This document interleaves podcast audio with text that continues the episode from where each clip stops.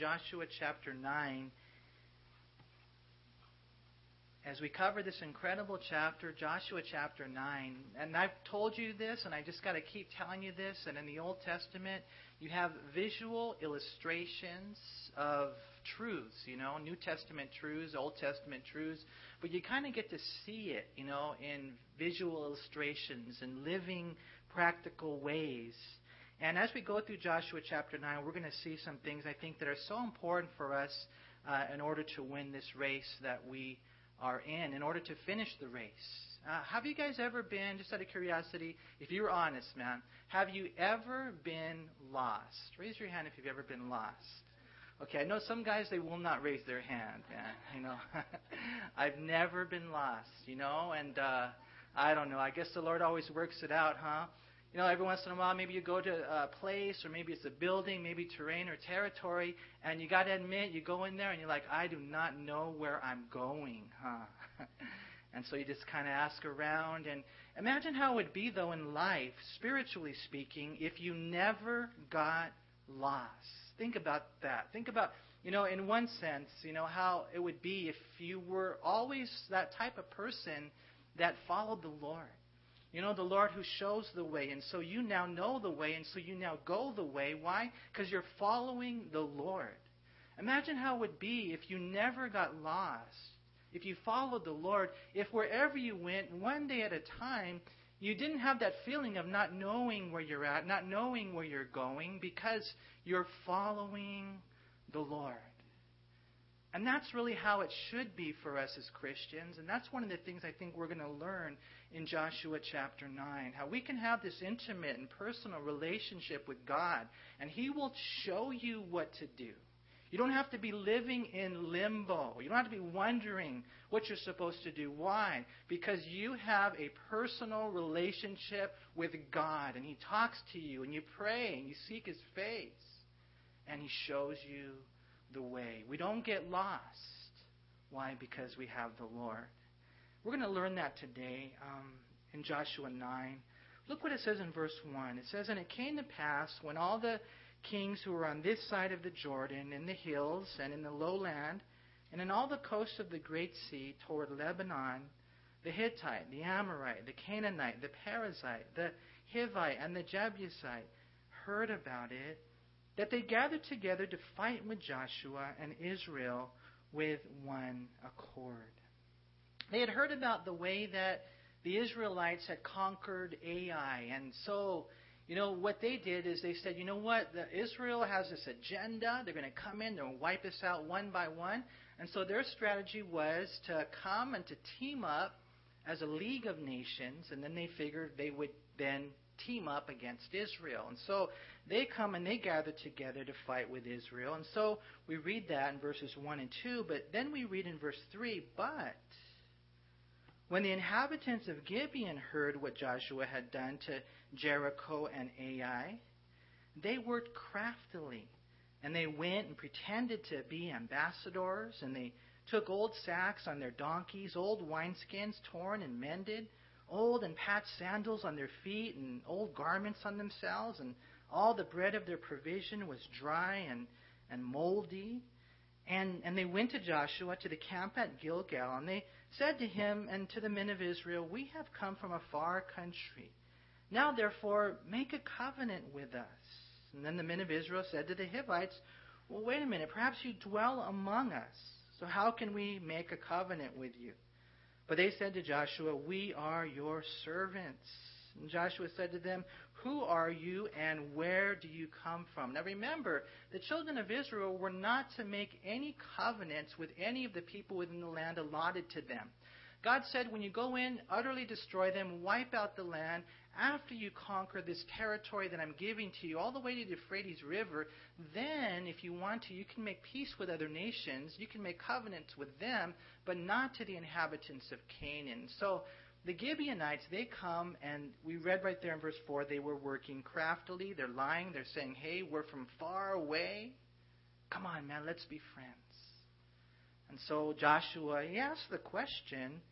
And verse 9, they said to him, From a very far country your servants have come, because of the name of the Lord your God. For we have heard of his fame and all that he did in Egypt, and all that he did to the two kings of the Amorites who were beyond the Jordan, to Sihon, king of Heshbon, and Og, king of Bashan, who was at Ashtaroth.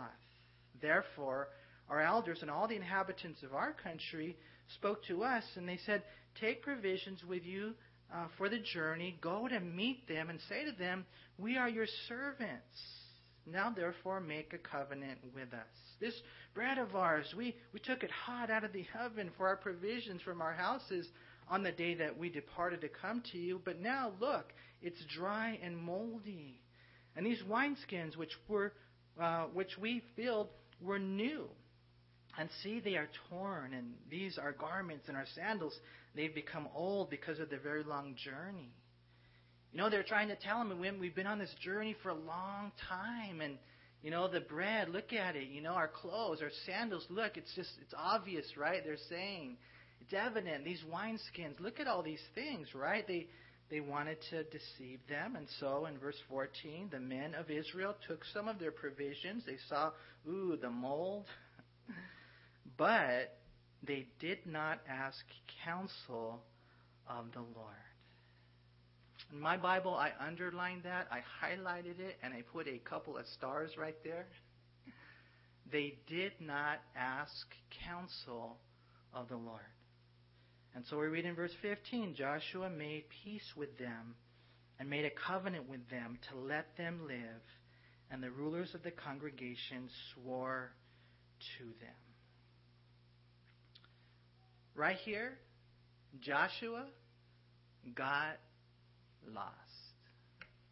He severed the guidance that God wanted to give to him as a leader, to the elders, to the nation of Israel. And right here, he fell, he went off track. He severed the guidance of God. Now, when looking at this right here, and we're going to see some of the ramifications of this later, I think it's important for us to learn from others' mistakes, even to learn from our own mistakes. You just got to make sure you're learning, you know. I always tell you guys the best way to learn is the easy way. Just read it in the Bible and heed it. Read it and heed it. That's the best way to learn. But you can also learn from your own mistakes. You can also learn from others' mistakes. I pray that in reading this today that we would learn from Joshua's mistake. They went off track. Why? Because they did not seek the counsel of the Lord. There's a few things actually we're going to see in looking at this right here. And I want to give you, first of all, three things that severed their guidance. How many of you here want to be guided by God? You know, you want the Lord to lead your life. You want to be where you belong. You want the best for your family. You want the best for the ministry. You want the best even for society. And the only way that's going to happen is if we follow the Lord, right? And so there's this guidance that God wants to give to us. It's this GPS, it's a compass. It's so important for us to have. Otherwise, we're lost. But there's a few things we see here that really severed that guidance.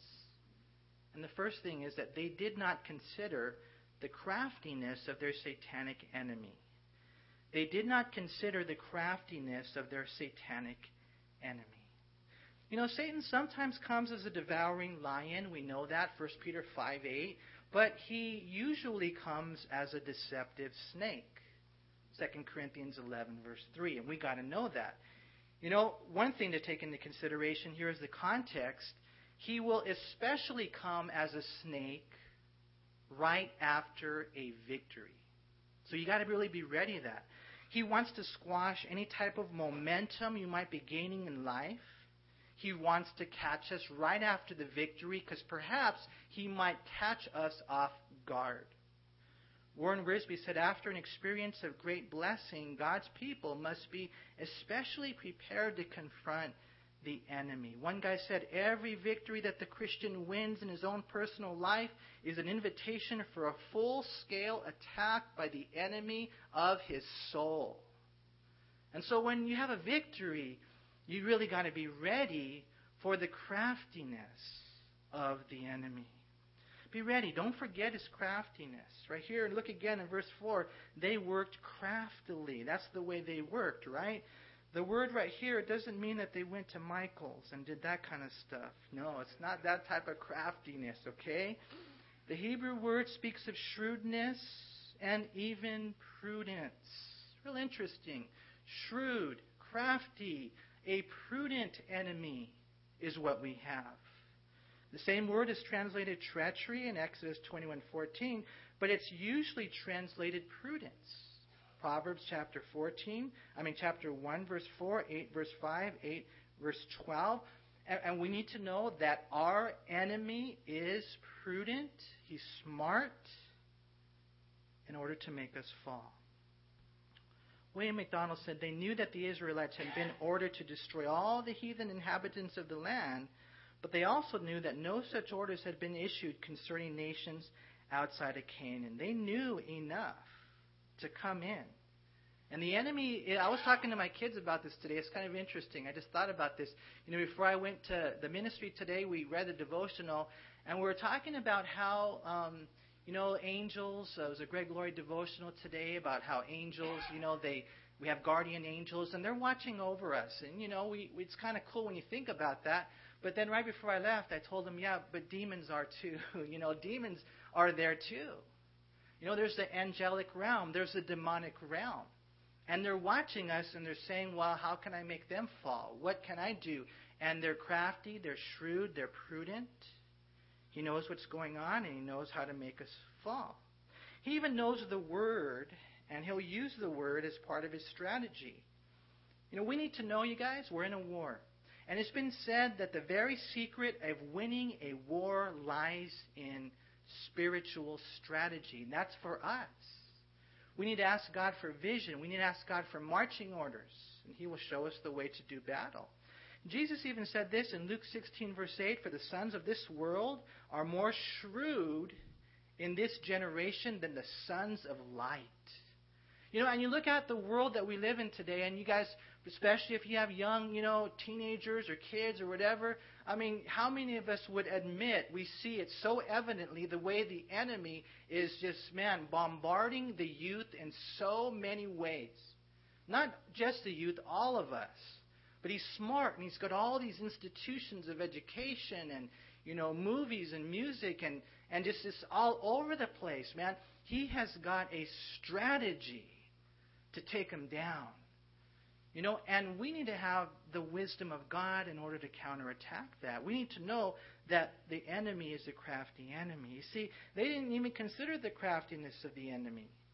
And I just pray that we would learn from their mistake. You guys, we got to know that's the way the enemy operates. As we endeavor to follow the Lord and sometimes even lead people, we must take into constant consideration the craftiness of the enemy. Here we see an Old Testament illustration in Ephesians 6:11 there's a New Testament declaration. You guys remember that verse? Put on the armor of God that you may be able to stand against the wiles of the devil. The wiles of the devil. You guys remember Wile E. Coyote, right? You guys remember him? You remember all the traps that he would set up? All the ways that he would try to bring, was it Roadrunner? It was Roadrunner down, right? Same thing, man. That's who the enemy is. You know, it's crazy, man. Um, the way the enemy operates, the way that, you know, it may not be, you know, something that's going to happen overnight, but just little by little you drift away from the Lord. You lose your effectiveness, your relationship with Him. Next thing you know, you're on the shelf. Next thing you know, you want to die.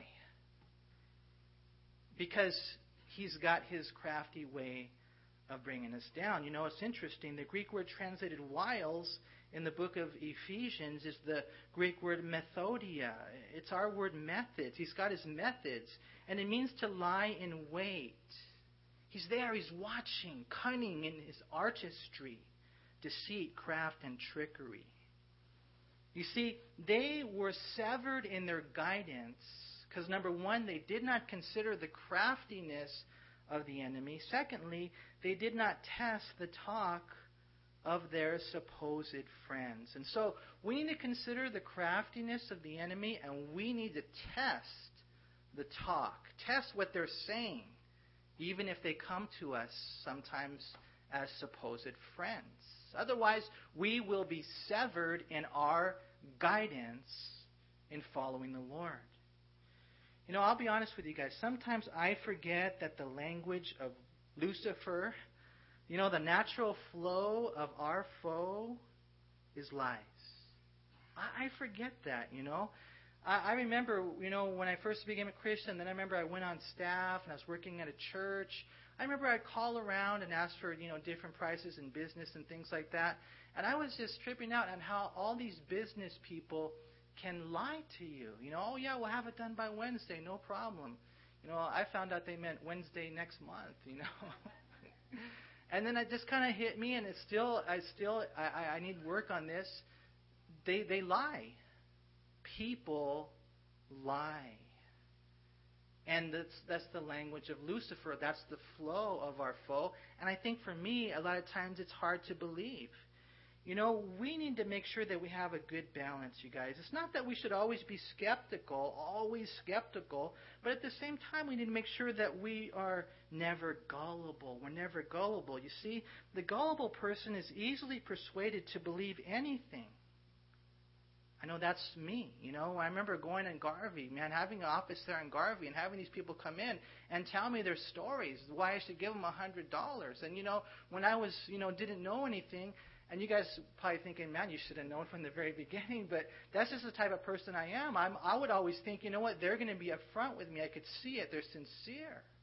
And man, I can't tell you how many times they were just, you know, fleecing the flock. They wanted money. It's not always like that, but we need to make sure that we have a good balance. We need to remember not only is the enemy a liar, he's an excellent liar. Crazy, huh? You know, Satan's ambassadors can lie more convincingly than some Christians can tell the truth. You know, I remember Warren Wiersbe said this In my pastoral ministry, I've met people who have introduced themselves as sneakers but I found out I was seekers, seekers, but I found later they were sneakers. And so you, you have to be really careful. The language of Lucifer is lies. John 8:44.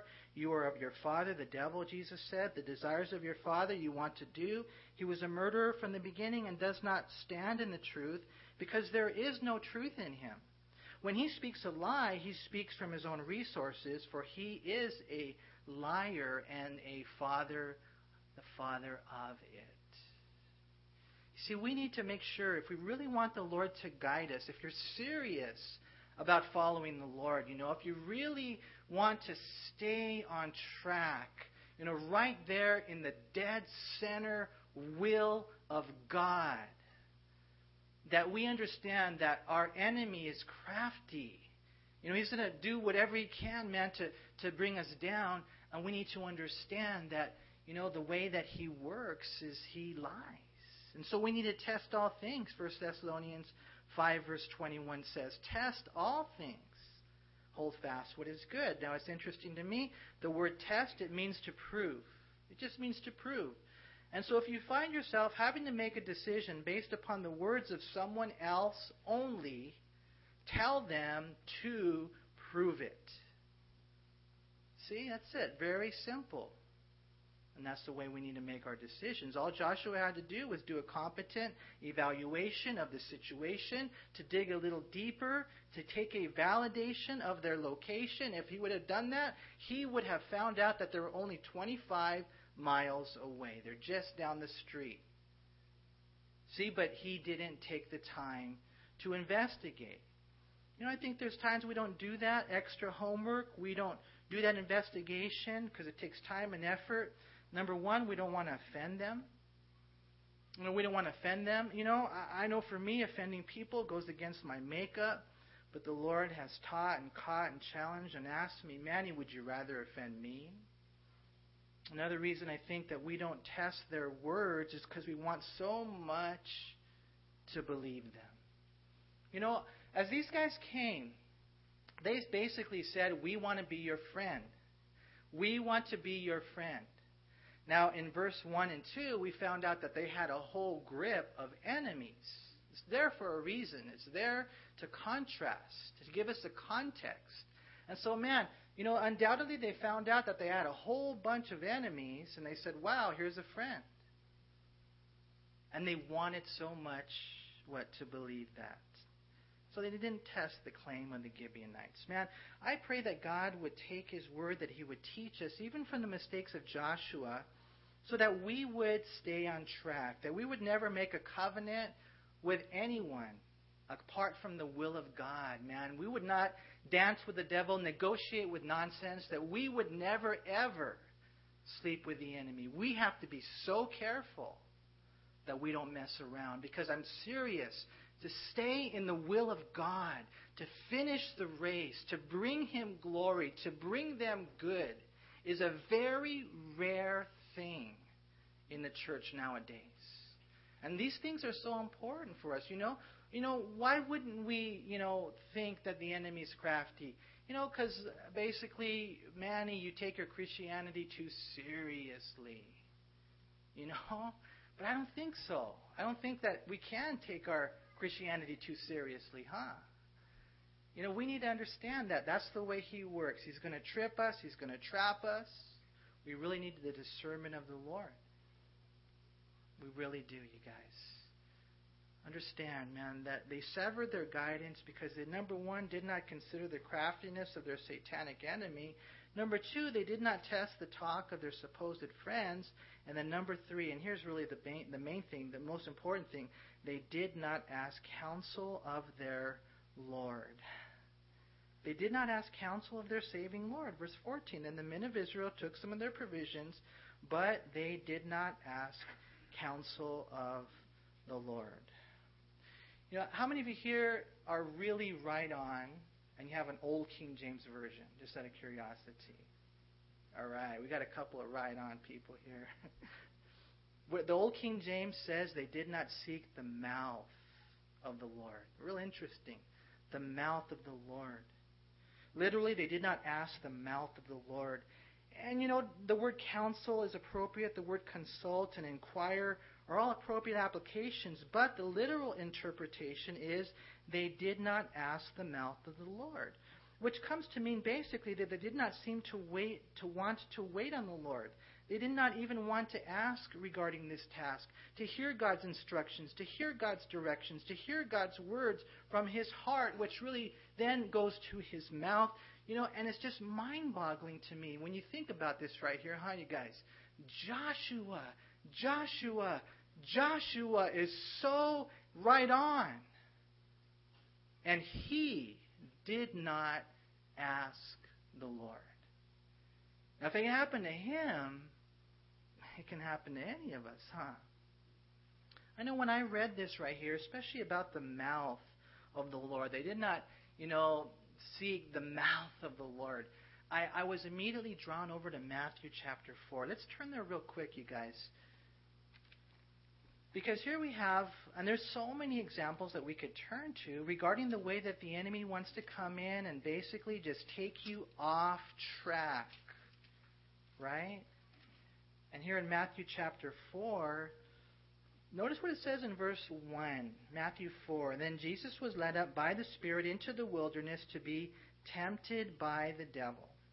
And when he had fasted 40 days and 40 nights, Afterward, he was hungry. Makes sense, huh? 40 days, 40 nights, he's probably pretty hungry. And so what ends up happening, it says in verse 3 Now, when the tempter came to him, he said, If you are the Son of God, command that these stones become bread. There he is, 40 days, 40 nights, he's fasting. You know, and so here comes the tempter, and we don't know for sure. I wonder sometimes about this, like maybe what it looked like. I know the Bible says that the devil can transform himself into an angel of light, and yet at the same time, I know the Lord can see right through all that. You know, I don't know what it looked like, but I know what it kind of sounded like. I mean, to me, it kind of sounded okay. I mean, if you think about it, I mean, so you haven't eaten anything for 40 days, huh? No food, no water. You're the Son of God. There's a stone. There's no restaurant. There's no food nearby. It would be simple, you have to admit. It would be logical. It would be practical. Tell you what, just command these stones to be bread. You know, I don't know what it looked like, but to me it kind of sounded all right. I mean, if you were there 40 days, 40 nights, there's no restaurant, you're hungry, there's no food, someone just says, you know what, turn the stones into a, you know, a couple of biscuits. What would you do? You know, most of us would probably say, he wants me to eat. I'm so hungry. I'm so weak. he's acting like a friend. He cares about me. You know, I don't know. I mean, Jesus obviously knew it was the devil, but we don't know a lot of times if this person has malicious intents for us or not. We don't have that same vision. But what would we have done? Um, I think most of us would have given in, but not Jesus. Look what we read in verse 4. He answered and said, It is written, Man shall not live by bread alone, but by every word that proceeds from the mouth of God. And so when I was back in Joshua and I thought they were seeking his mouth, I thought, wow, that's what Jesus was talking about. That we don't live by bread alone, but we live by every word that proceeds forth from the mouth of God. And that's how we make our decisions. That's how we stay on track. That's how we get the guidance of God. This, notice what Jesus said, is how we live. Not just for the super Christians, not just for the pastors and leaders. For any follower of God, this is how we live. We live by the word that proceeds forth from the mouth of God. This is my life. So, how do we get the word of God? Well, if you go back to uh, Joshua, um, there's that word right there, uh, the word ask. they did not ask the counsel of the Lord. And so there you are, and someone wants you to sign on the dotted line. There you are, and someone wants you to enter into some type of covenant or commitment. There you are. Maybe it's a relationship. Maybe it's some type of position that you're pursuing. Whatever it is, some type of decision. There's the bigger decisions in life, how we really need the Lord. There's the smaller decisions we're going to see later. Everything has to be brought to the Lord. But there you are.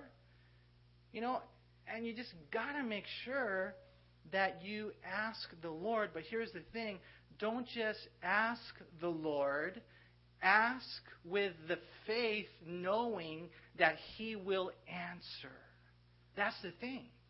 Because I think a lot of times people say, well, yeah, I flung a prayer up, man.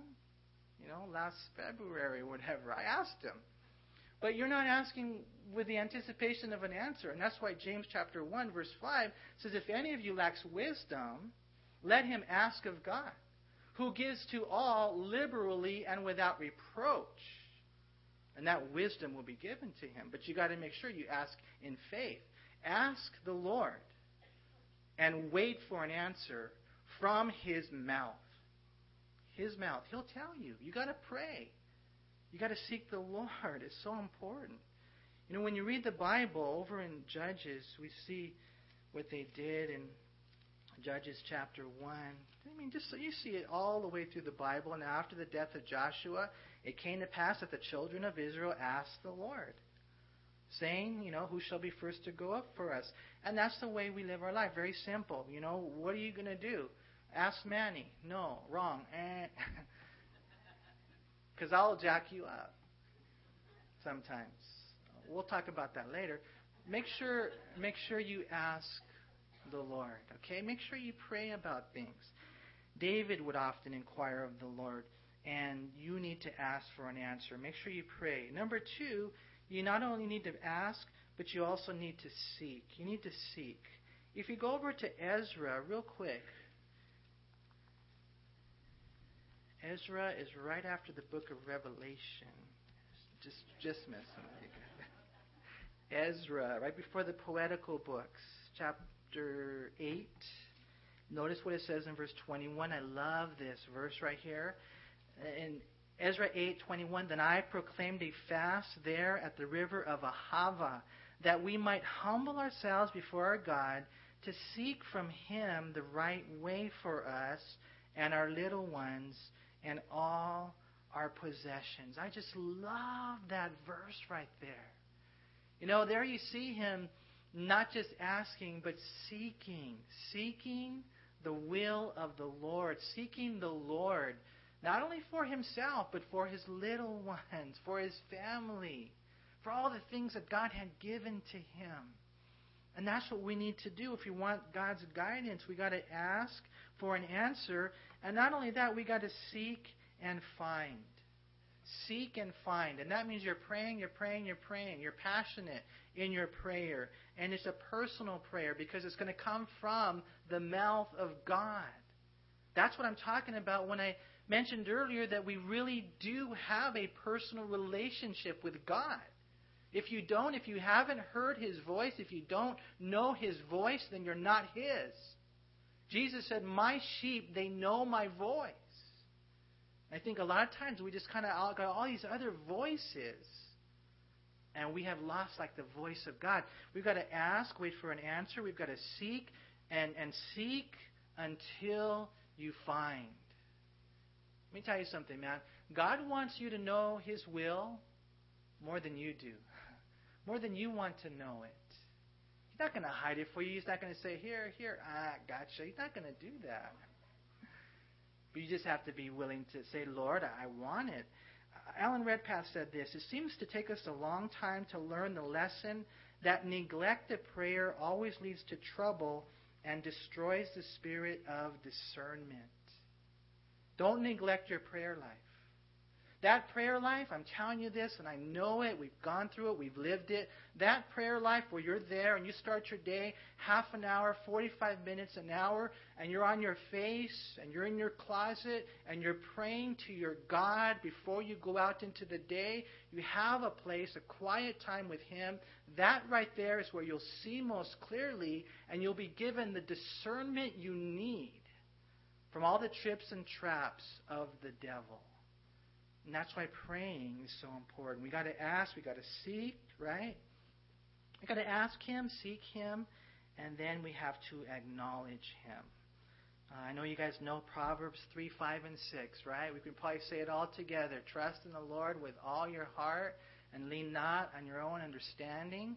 In all your ways, acknowledge Him, and He will direct your path. You see, you got to ask Him, you got to seek Him, you got to acknowledge Him. Acknowledge Him. What do you mean, acknowledge Him?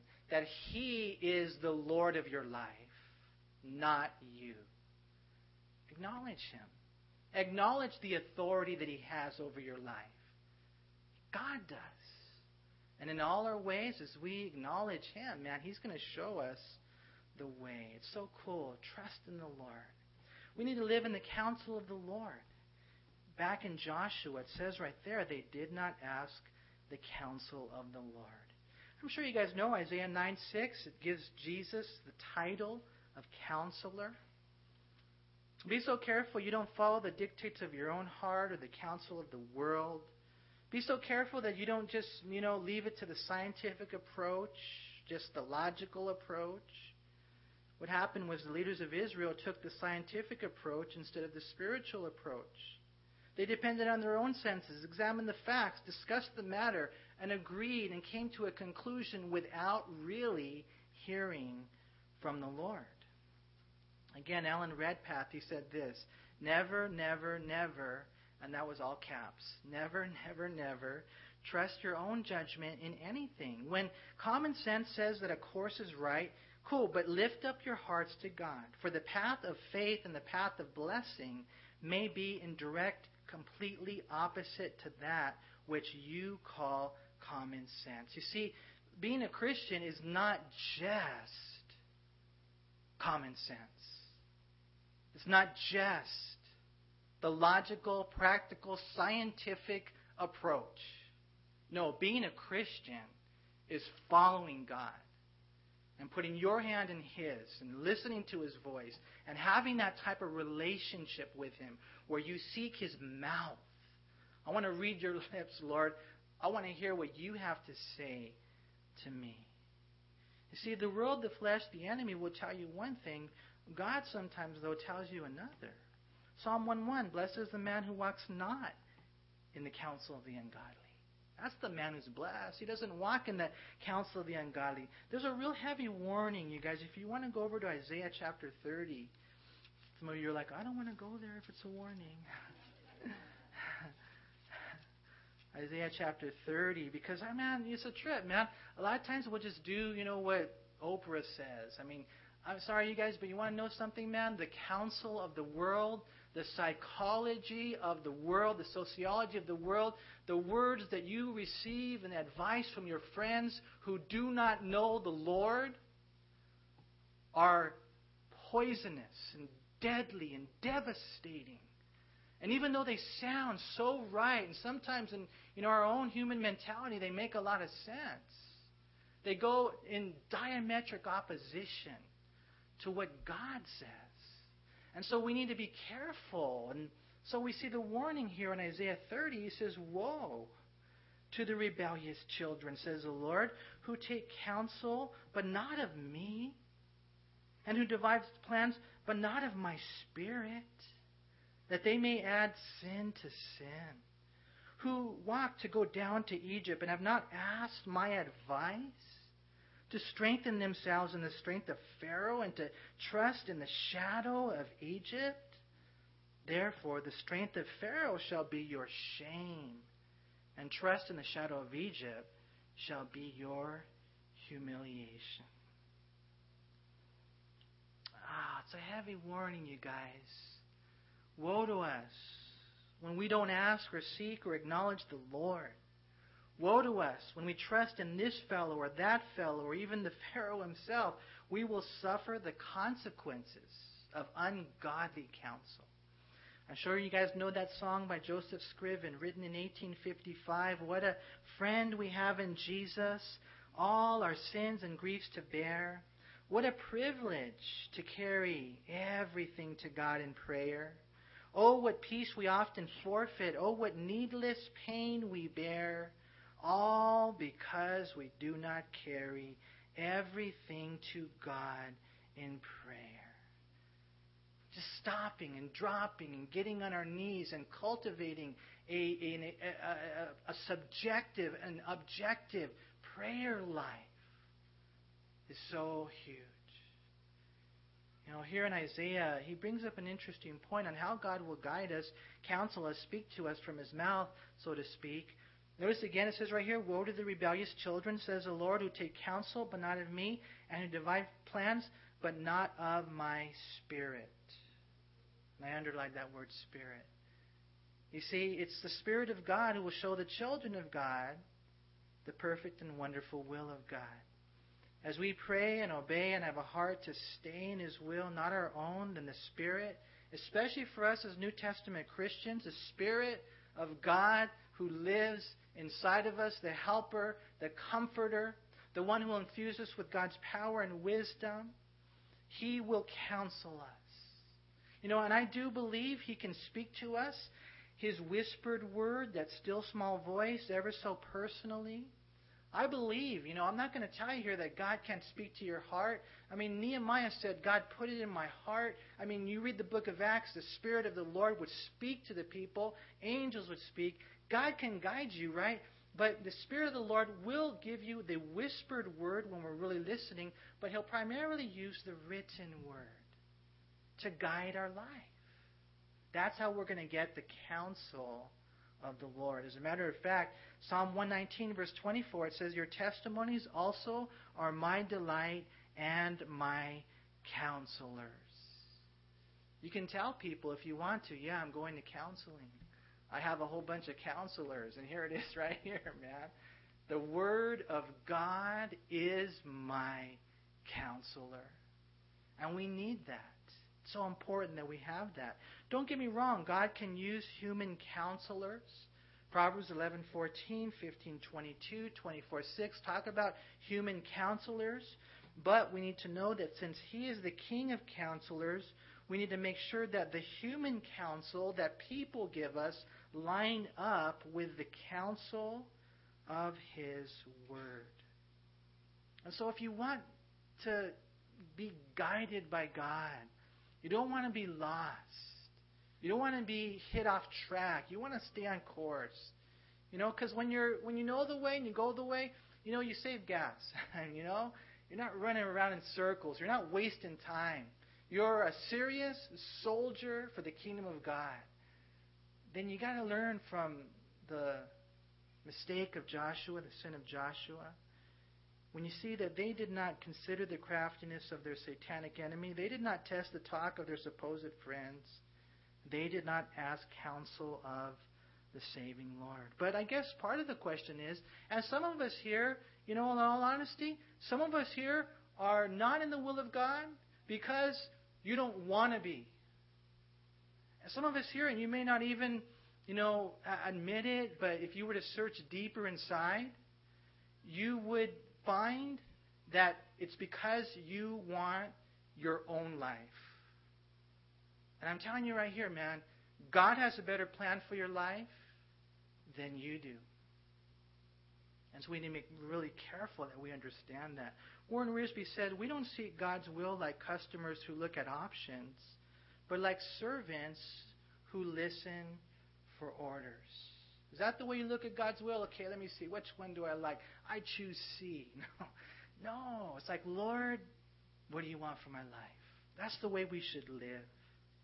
I pray that we wouldn't make the same mistake they made here in Joshua chapter 9. We learned today, number one, about severed guidance. Severed guidance. But you want to know something? And it kind of ends on a good note. We also learn about sovereign grace. And I'll tell you what, man, we need both of those things tonight. We need both of those things. We need guidance and we need grace. Because look what happens as we read back in Joshua chapter 9. It's pretty amazing. It says in verse 16, And it happened at the end of three days, after they had made a covenant with them, that they heard that they were their neighbors who dwelt near them. Like I said, 25 miles from Gilgal. And the children of Israel journeyed and came to their cities on the third day. Now their cities were Gibeon, Chephirah, Beeroth, Kirjath Jearim. But the children of Israel did not attack them because the rulers of the congregation had sworn to them by the Lord God of Israel. And so all the congregation complained against the rulers, and rightly so. You guys weren't seeking the Lord, right? Then all the rulers said to all the congregation, We can't. We've sworn to them by the Lord God of Israel. Now, therefore, we may not touch them. This we will do to them. We will let them live, lest wrath be upon us why? Because of the oath which we swore to them. And the rulers said to them, Let them live, but let them be woodcutters and water carriers for all the congregation, as the rulers had promised them. And so Joshua called for them. He spoke to them, saying, Why have you deceived us, saying, We are very far from you when you dwell near us? Now therefore you are cursed, and none of you shall be freed from being slaves, woodcutters and water carriers for the house of my God. And so they answered Joshua and said, Because your servants were clearly told that the Lord your God commanded his servant Moses to give you all the land and to destroy all the inhabitants of the land from before you, therefore we were very much afraid for our lives because of you and have done this thing. And now here we are in your hands. Do with us as it seems good and right to do to us. And so he did to them and delivered them out of the hand of the children of Israel, so that they did not kill them. And that day Joshua made them woodcutters and water carriers for the congregation and for the altar of the Lord in the place which he would choose, even to this day. Now, just in case there are any of you here tonight who have fallen short in following the Lord, I think it's pretty obvious as we look at our study here tonight that the Lord, in His way, worked everything out for good for both the Israelites and the Gibeonites. You know, for the Gibeonites, it's probably a little more obvious. They lived. so that was cool. They survived. They did not die. We read in verse 21 and 27 that they became woodcutters and water carriers for the congregation, for the altar of the Lord. Uh, we even read there in verse 27 that it was uh, to the very day of writing the letter. You know, it's kind of interesting. When you study the Gibeonites, references indicate that Gibeonites were among David's military heroes, according to 1 Chronicles 12, verse 4. And that Gibeonites helped rebuild Jerusalem walls, according to Nehemiah chapter 3, verse 7.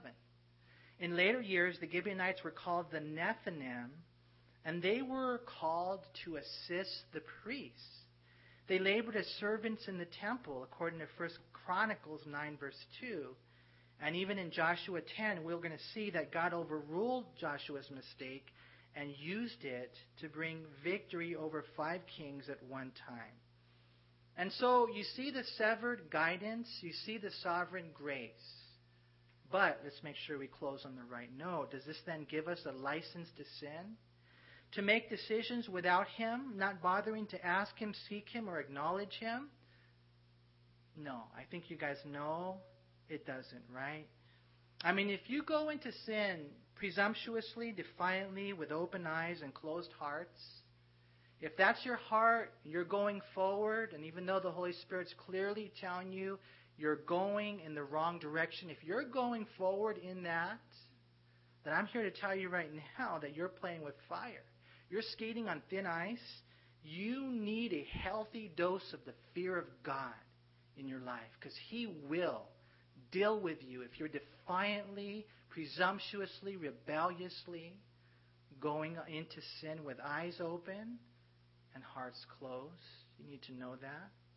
But if there really is an element of earnestness in your heart, you know, revealed not by your intentions but by your actions, if you're really trying to follow the Lord, then I, we got to know this that even though we, we fall down, man, we don't stay down.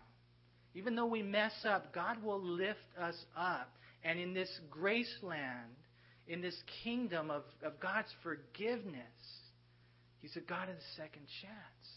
And He's a God that can take these things and our mistakes and our blunders and all these crazy things, and He can take it and He can twist it and He can tweak it and He can turn it into something great and something glorious. Because here we see the Gibeonites and this whole thing. You know, they ended up what? They ended up being mighty men of valor in the kingdom of God. And even later, when Saul tried to wipe them out, God dealt with them. It's an amazing thing when you look at it. Man, I want you guys to know that there really is hope for you. Maybe you're here tonight and you've messed up, and you need a healthy dose of the love of God. Here in Joshua chapter 9, we learn, man, for those of us who have fallen short, we haven't always, you know, made the best decisions in life. For those of us who have, you know, lapsed at times and, you know, maybe stumbled and we've severed God guidance, you know, here and there, we need to know that we do have hope in the sovereign grace, in the saving grace, in the amazing grace of God. All I know is this, man. Don't look back. Don't look back to see how many hurdles you've cleared or maybe even how many hurdles you've knocked down. You look forward. Right now, we look forward to what? God, you guide us. Because a lot of times when we mess up, the enemy comes in and he tries to take away hope. He said, You're not going to, you have no hope. You already messed up. And that's not of the Lord, you know? He says, Nope, no hope.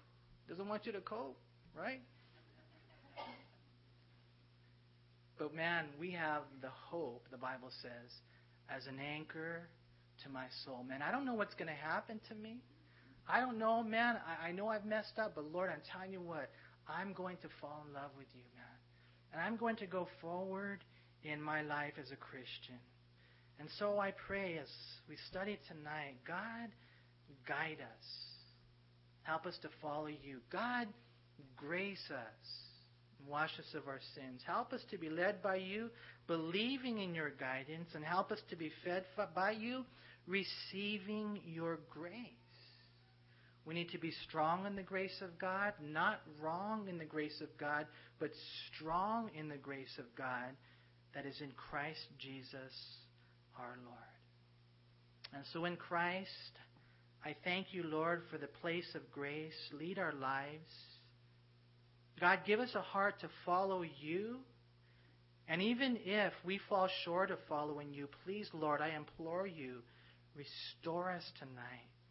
God, work everything out for good in every single heart here. You are an awesome God, and we, we want to love you. Your word says, Psalm 18.1, I will love you, O Lord, my God, my strength. I don't know if I can say it yet, Lord. I sometimes I feel like Peter. He, he, he couldn't say it. Lord, I know I fall so short, Lord, but I want to love you. I want to be right on. And so I pray, Lord, you work in every life here, Father, and you do a great work. Help us to follow you, Lord, all the days of our life. Lord, I pray in Jesus' name. Amen.